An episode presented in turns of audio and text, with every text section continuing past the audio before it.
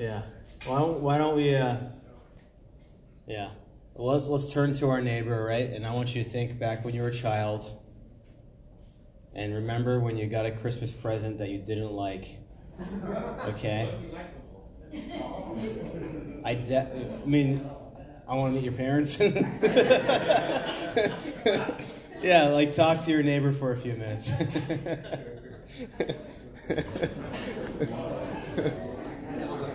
you didn't?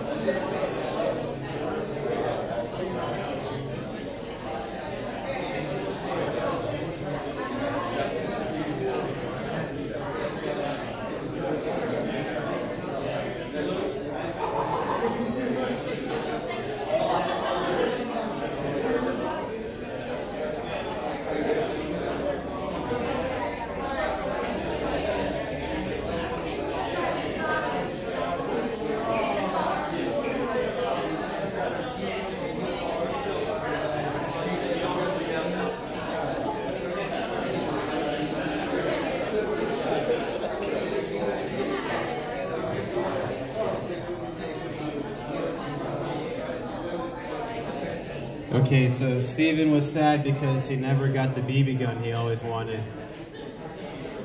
He, the Red Ryder. His mom said he was going to poke his eye out, kid.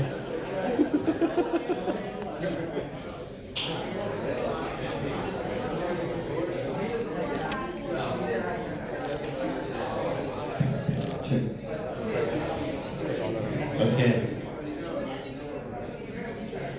All right, so let's uh, open our Bibles.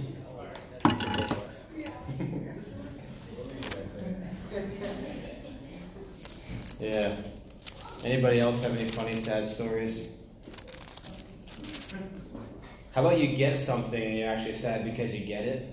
I got a skateboard and then I busted my face open. I was sad, you know. I was missing my two front teeth for like five years. yeah. No, it's funny to talk about sadness actually, uh, in one way, because these things are funny. But there are some things that aren't so funny when we talk about sadness. Well, let's turn to Psalm 107.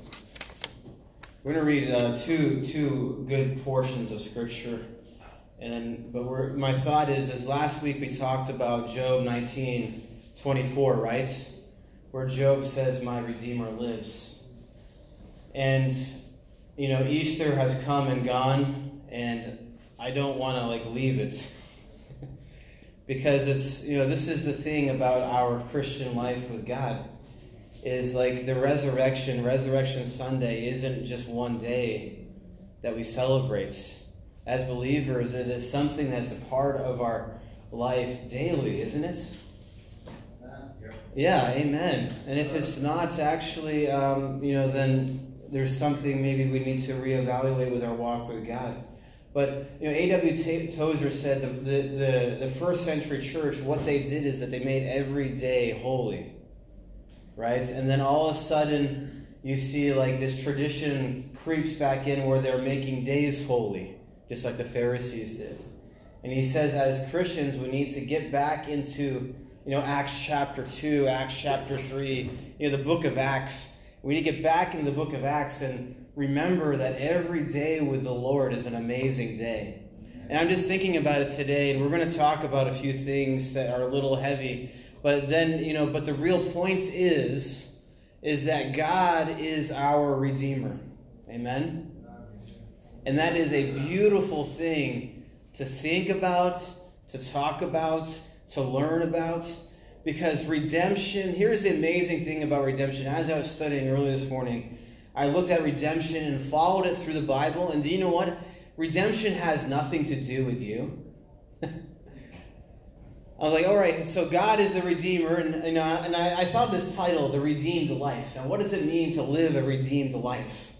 But, you know, I was looking at this word redeemed, redeemed, and following it through the Bible. And I'm like, well, what am I supposed to do? I want to live a redeemed life. It has everything to do what God has done and continues to do. And that's the important part in this message is that God is continuing to do a work of redemption in my life. You know, we are here and we are saved by God's grace. Amen. Um, but that, you know, salvation isn't finished. And what I mean by that is God is going to continue to save us when we get in trouble. Because we get in trouble, don't we? Anybody been in trouble this week? All right, Rich, what'd you do? You want to know? no, I don't. I, I saw that when I asked the question, your wife looked at you really quick. no, it's true. We get we get in trouble. Um, you know, like I just did with Grace. We get in trouble. we say things we shouldn't say, and then you know. But Psalm 107. We're going to read verses 1 through 7. And I love it. It's very, it's so amazing. Oh, give thanks, to the Lord, for he is good. For his mercy endures forever. Let the redeemed of the Lord say so. Does anybody remember that song from when you were younger? Whom has redeemed from the hand of the enemy and gathered out of the lands from the east and from the west, from the north and the south. They wandered in the wilderness in a desolate way. They found no city to dwell in. Hungry and thirsty, their soul fainted within them. Then they cried out to the Lord in their trouble. and they delivered them out, and he delivered them out of, of their distress, and he led them forth by the right way. And it just continues and continues. And I love this portion of Scripture, and I'm going to tie it here. Let's turn our Bibles to Luke chapter 24.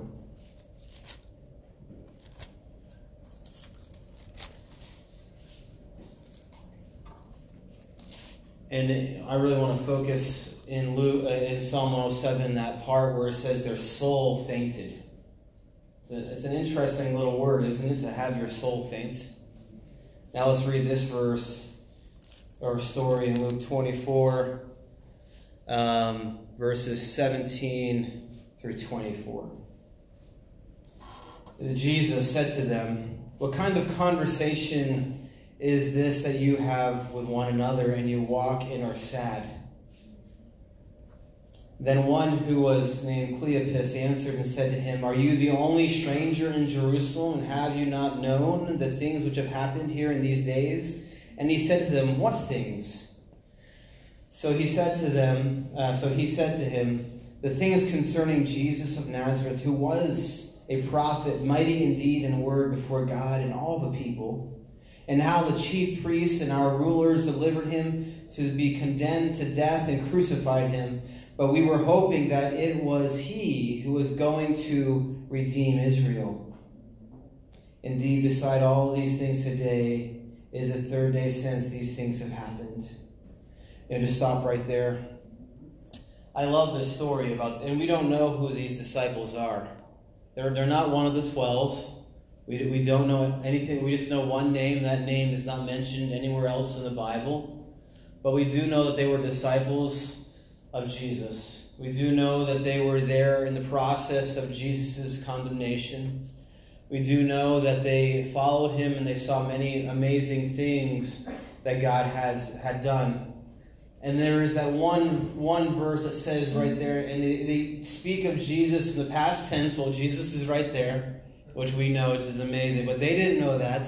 But they are speaking of Jesus in past tense, and they are saying this one little statement it says, We hoped that he was the one who would redeem Israel. It's amazing when we think about what our hopes include, isn't it? I mean, here are the disciples, and actually, a lot of scholars believe that they were discussing some of these ideas, like Jesus said that he was going to die, you know, and that he would be risen again, you know, going back and forth, wondering what God is going, or what Jesus was saying, and uh, could these things actually be true? And here they are, they're on the third day in, in face with Jesus, and they're seeing who he is in one sense, but they're having this discussion with God, and they still have this understanding. We hope that He was the one who is going to redeem Israel. Now, the thing that I that I, I think is so amazing about this is their definition of who the Redeemer would be. It's not what the Redeemer, you know, it's like you know, by defining who the Redeemer is going to be, defines also what He will do. Okay? So they understood Jesus and his authority that he had from God. They understood Jesus and the power that he had before men, but they didn't know Jesus as being the Redeemer. Only the Redeemer of Israel. It was narrow, right? It was narrow. But see, this is the amazing thing. Even in their spiritual narrowness, Jesus still shows up and communicates and speaks and reveals to them. But it's that very that's that verse in the very beginning when Jesus first shows up. He says, "Why are you so sad? Why are you so sad?" And I was looking at this verse and I was thinking about different things that happen in life and that cause sadness in our hearts. And Jesus could be walking with us, and many of us walk with Jesus um, you know, and I like to use this way, uh, this kind of this word, like we have an imperfect walk with Jesus, right?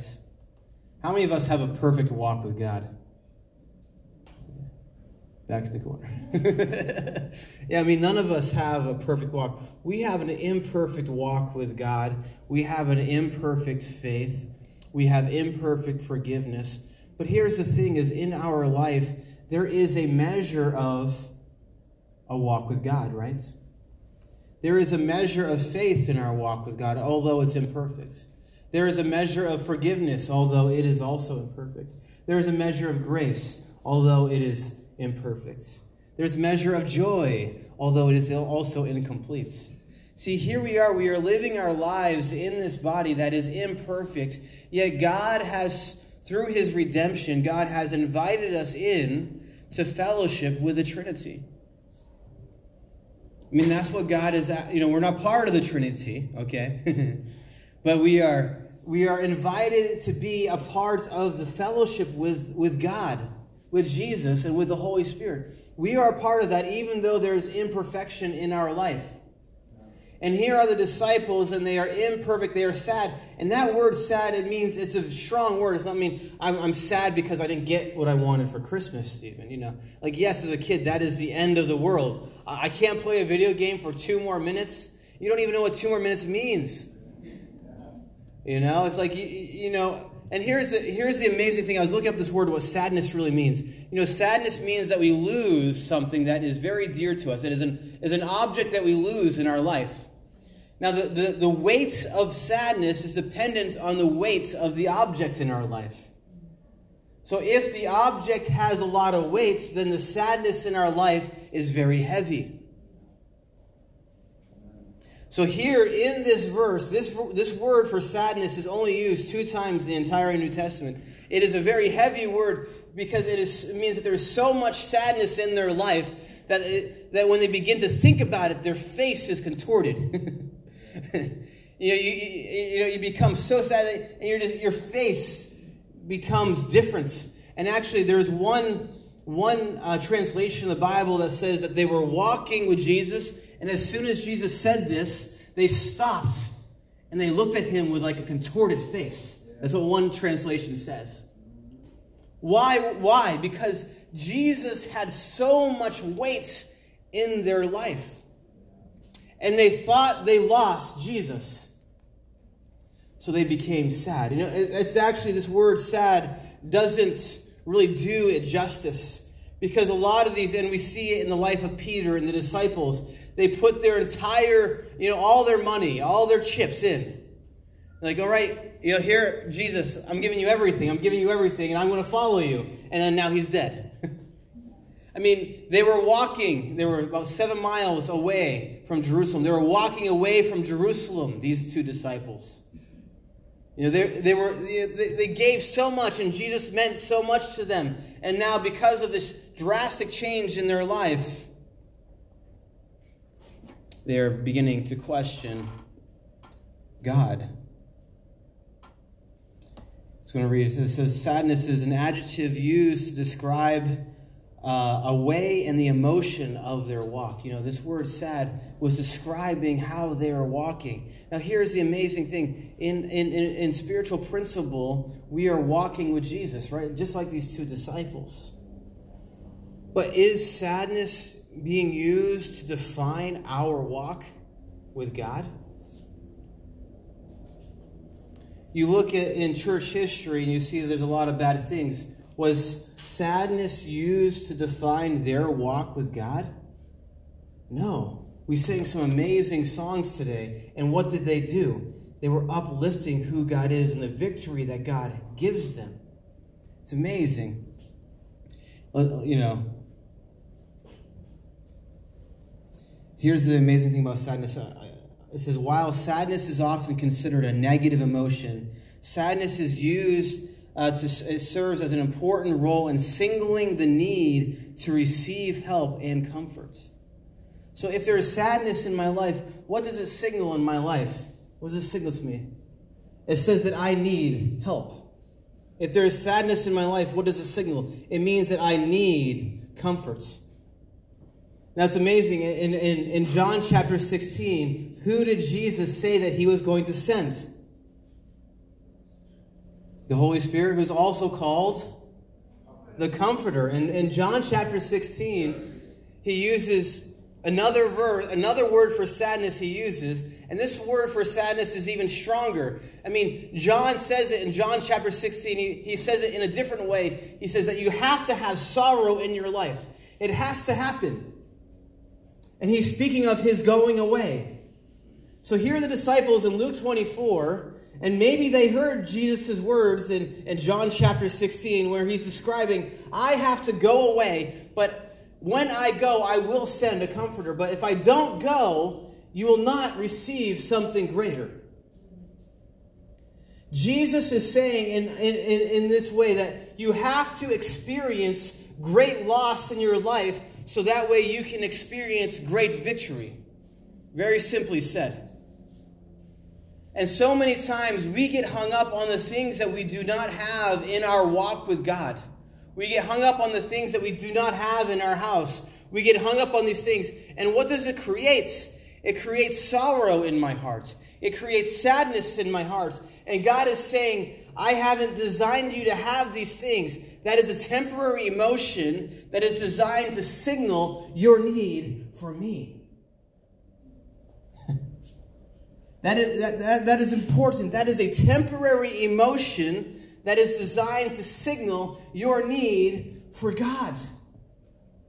How many people out there are so distressed because of life circumstances? How many people in the church are so distressed because of life cir- circumstances? And the thing is, is Jesus is saying that you need, and I am here, and I have given the Holy Spirit, who is the comforter, and you can run to God. You can run to me. Let's actually turn to those verses in John chapter 16.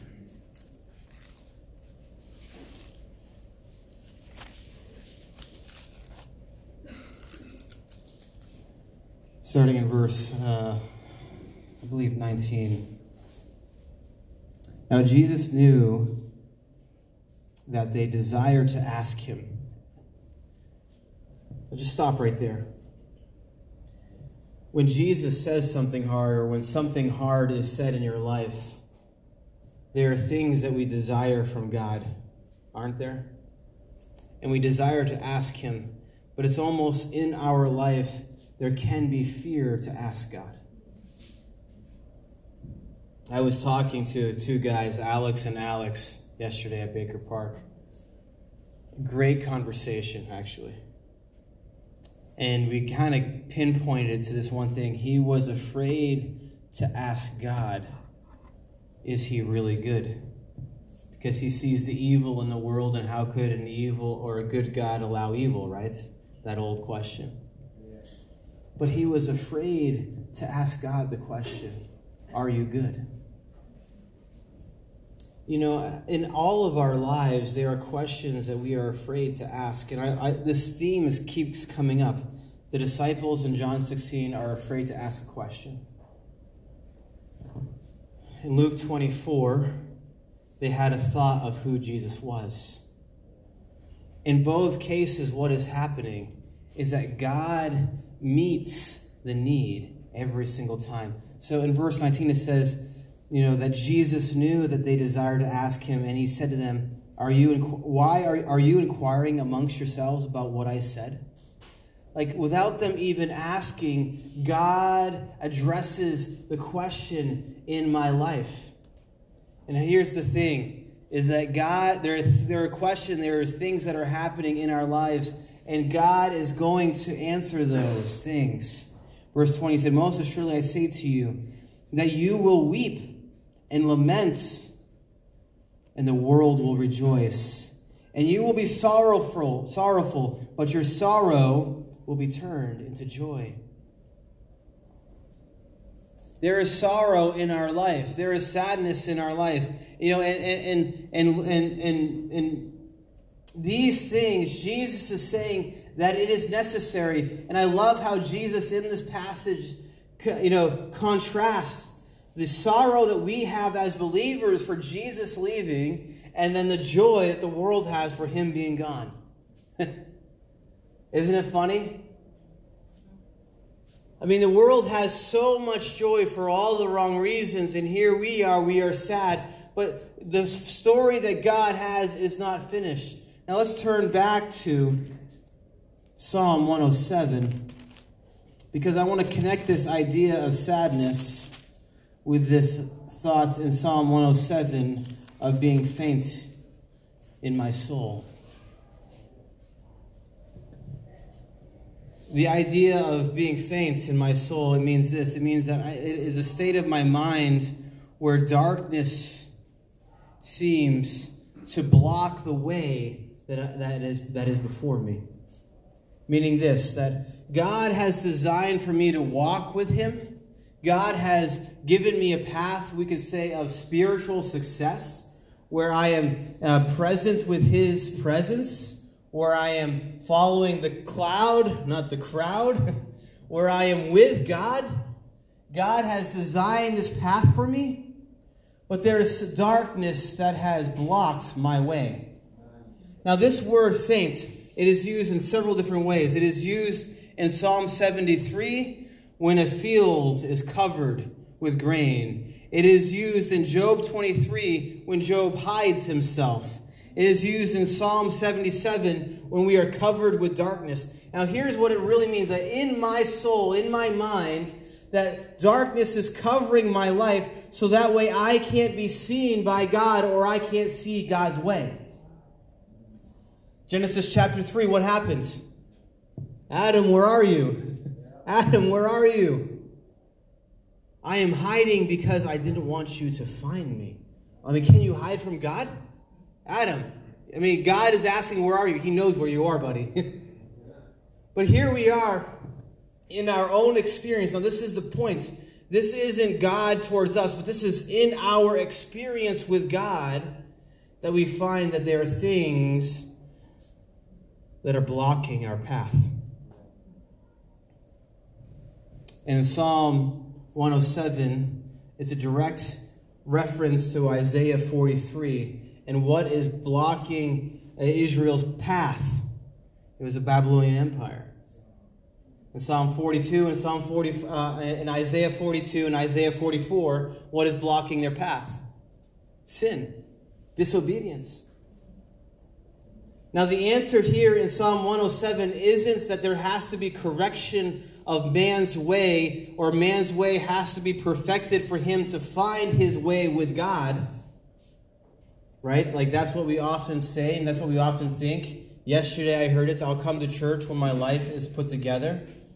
I'll, I'll, I'll come to church when I figure a few things out. You know, um, I can become more real with God. You know, and here's what here's what's happening is that all of a sudden, instead of me glorifying the Redeemer, let the redeemed of the Lord say so, instead of me shouting acclamations of joy and glory to God, I begin to look at myself and I begin to fix myself, and then I become my own Redeemer. And this is exactly what the, the, what the disciples thought in, in Luke 24. They had the wrong idea of who the Redeemer was. He's going to redeem Israel. No, he's not. That was never a part of the plan. His, his, his idea of redemption was to redeem the world, not from the Roman Empire, but from the power of sin. So, what does it, be, what does it mean to be free? What does it mean to be free from sin? It doesn't mean that I am free from the power of sin. It means that I am, I am, I am free from the authority of sin. Two very different words. Two very different words. I am not free from the power of sin, I'm, I am free from the authority of sin. Sin no longer has authority in my life, but it can have power. This is what I mean. All right? Power means that I have the ability and strength, right? You know, like, do you have the power to lift five chairs? Yes, you do. Okay? But the, what is authority? Authority means not only do you have the power, but now you have the governmental permission to do something about it. Okay? You have authority, like something, the power has been given down to, to you to do something about this situation. Actually, I think I have. Authority is the legal or formal rights to give orders and commandments and take decisions is known as authority. So it is the legal and formal right that I have, okay? So at one point, sin has authority over us, right? If I sin, there's consequences. If I sin, there is death. And we still experience death today. Why? Because of sin. Okay? But does, does sin have authority in my life today as a believer? No, it doesn't. Psalm 107, verse 2 says, Whom he has redeemed from the hand of the enemy. I mean, that is one verse. We could talk a lot, a lot of verses about the power and the authority of sin. But one verse right here for our, for our message is Psalm 107 2, the hand of the enemy. At one point, this is making direct reference to the Babylonian Empire, and they later do come in, don't they? But at this point, they, they, they're trying to come in and destroy Israel. And God says, No. No. Why? Because of my mercy, not because of your works. Because Isaiah 42, you're sinful. Isaiah 44, there's more sin again. So obviously, it has nothing to do with the works of Israel, but has everything to do with the mercy of God. And it says to the enemy, You no longer have authority. Babylonian Empire, do you have power? Oh, they had a lot more power than Israel. Does sin have power today? Yes, it does. It is amazing how quick my mind could be distracted by you know pornography from from you know words from these different sins and my mind can very quickly and it comes out of nowhere how does that happen because sin does have power but it no longer has authority in my life See, God, it says, and I, and I love verse 2, right in the beginning, it says, Let the redeemed of the Lord say so. What that means is that I have a, a um, I wrote it down, so, or did I? Yeah, I am. It says that I, I am especially qualified to appreciate and to testify of the mercy of God. That's what it means when it says, let the redeemed say so. It means that I am especially qualified to testify and to appreciate God's mercy because I firsthand have seen the hand of God redeem me. So in Psalm 107, and you look in Exodus, and uh, you look in Isaiah 42, did, did, did Israel redeem themselves? No. Every time they tried to in the wilderness, what happened? They failed again. They lost the battle. But every time they relied on God, see? They looked to God. I mean, there were times even when they would bring the Ark of the Covenant out without seeking God. Bring the Ark of the Covenant out. All right, we're going to win this battle now over the Philistines. We're going to win this battle. We're going to win. The, oh, just bring the Ark of the Covenant out. And, you know, it's happened before, but no relationship with God.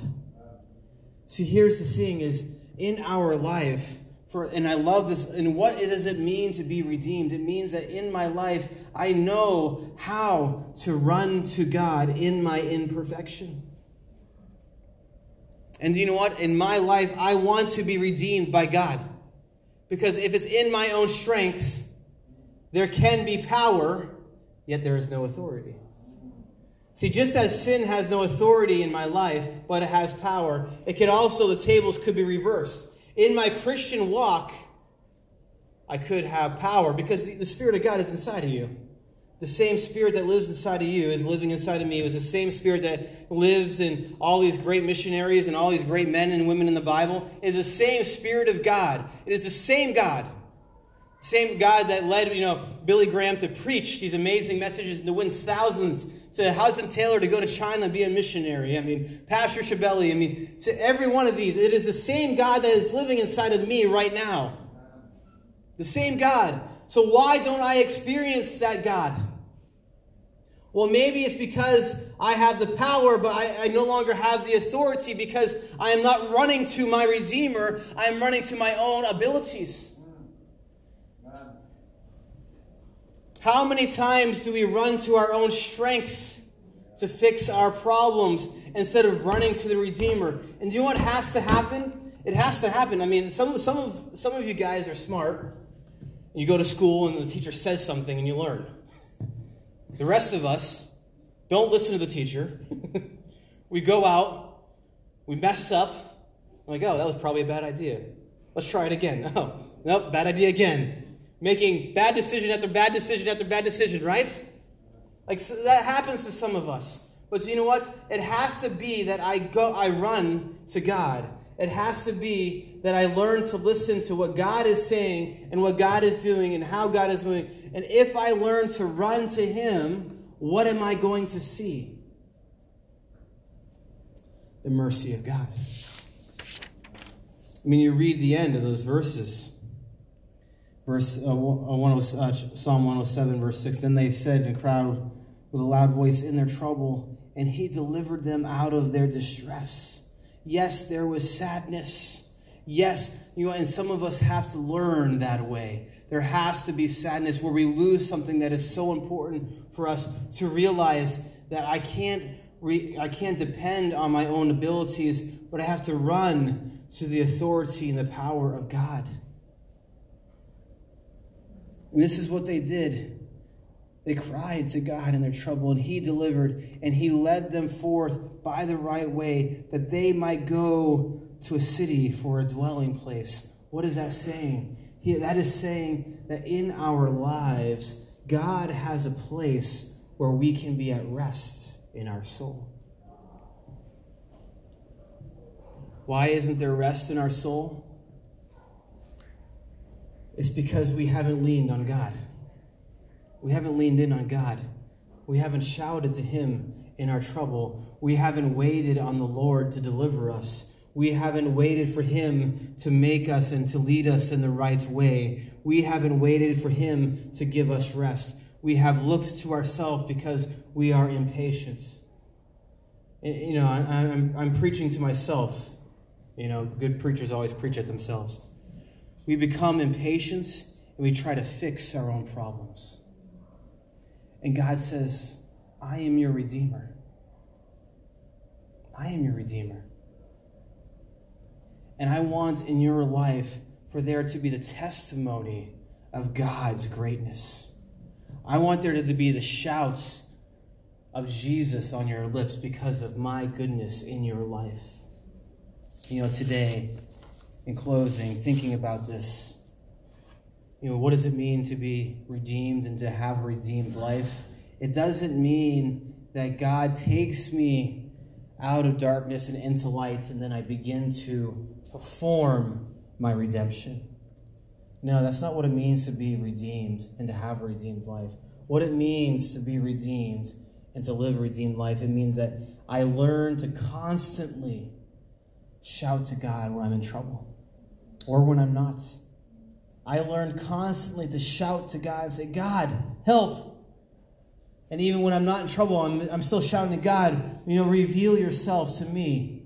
Be here. Let your presence be real. I learned to seek Him. You know what? Oftentimes we find ourselves seeking God when we are in trouble, and then God says, Here, this is the answer. And we say, God, that's silly.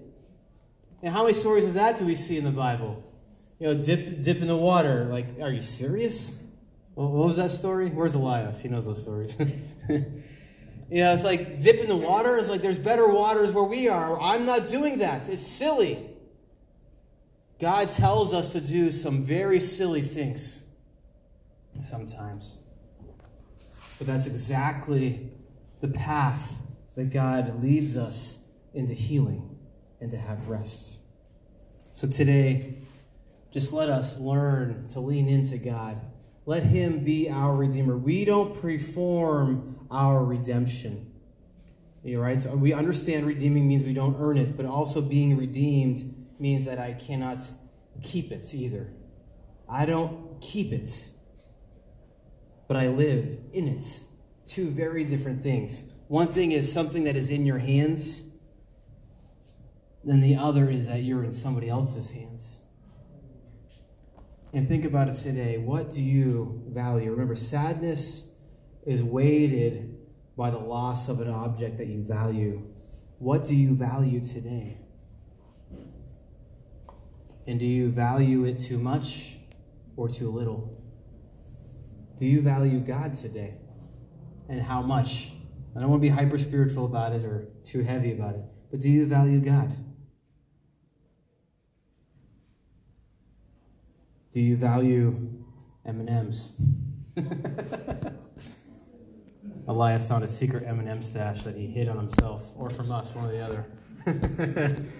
and he valued it, you know. It's like, you know, just as little children value silly things, maybe in our lives we make sacrifices, right? So I mean, you guys are here at 3:30 on a Sunday afternoon. You could be at home grilling right now. You know, you know, watching something. you know, there's a lot we could be doing, right? But we value God. We say, God, I am desperate for you. I'm desperate because I value you. And that's what I don't want to lose, God. I don't want to lose you. And when we lose him, like we become introspective, don't we? Because we're like, God, you know, where'd you go? I begin to search my life for what, what is wrong with me. And sometimes maybe that's the case, right? Maybe there's something in my life where that has caused me to lose God, but God is still there. Because it's not that I have God, but God has me. Amen? So let's pray. Heavenly Father, we thank you for today. Thank you for worship. Thank you for Andrew and the team. Thank you for the home the homeschool, Sunday school. thank you for everything that you are doing. Thank you for everybody that is here. Uh, we pray that you'll put the weight of God like in our lives, like God, like you are important. And we want like spiritual things to weigh a lot. We thank you. We thank you. Just bless our time, bless our fellowship. In Jesus' name, amen.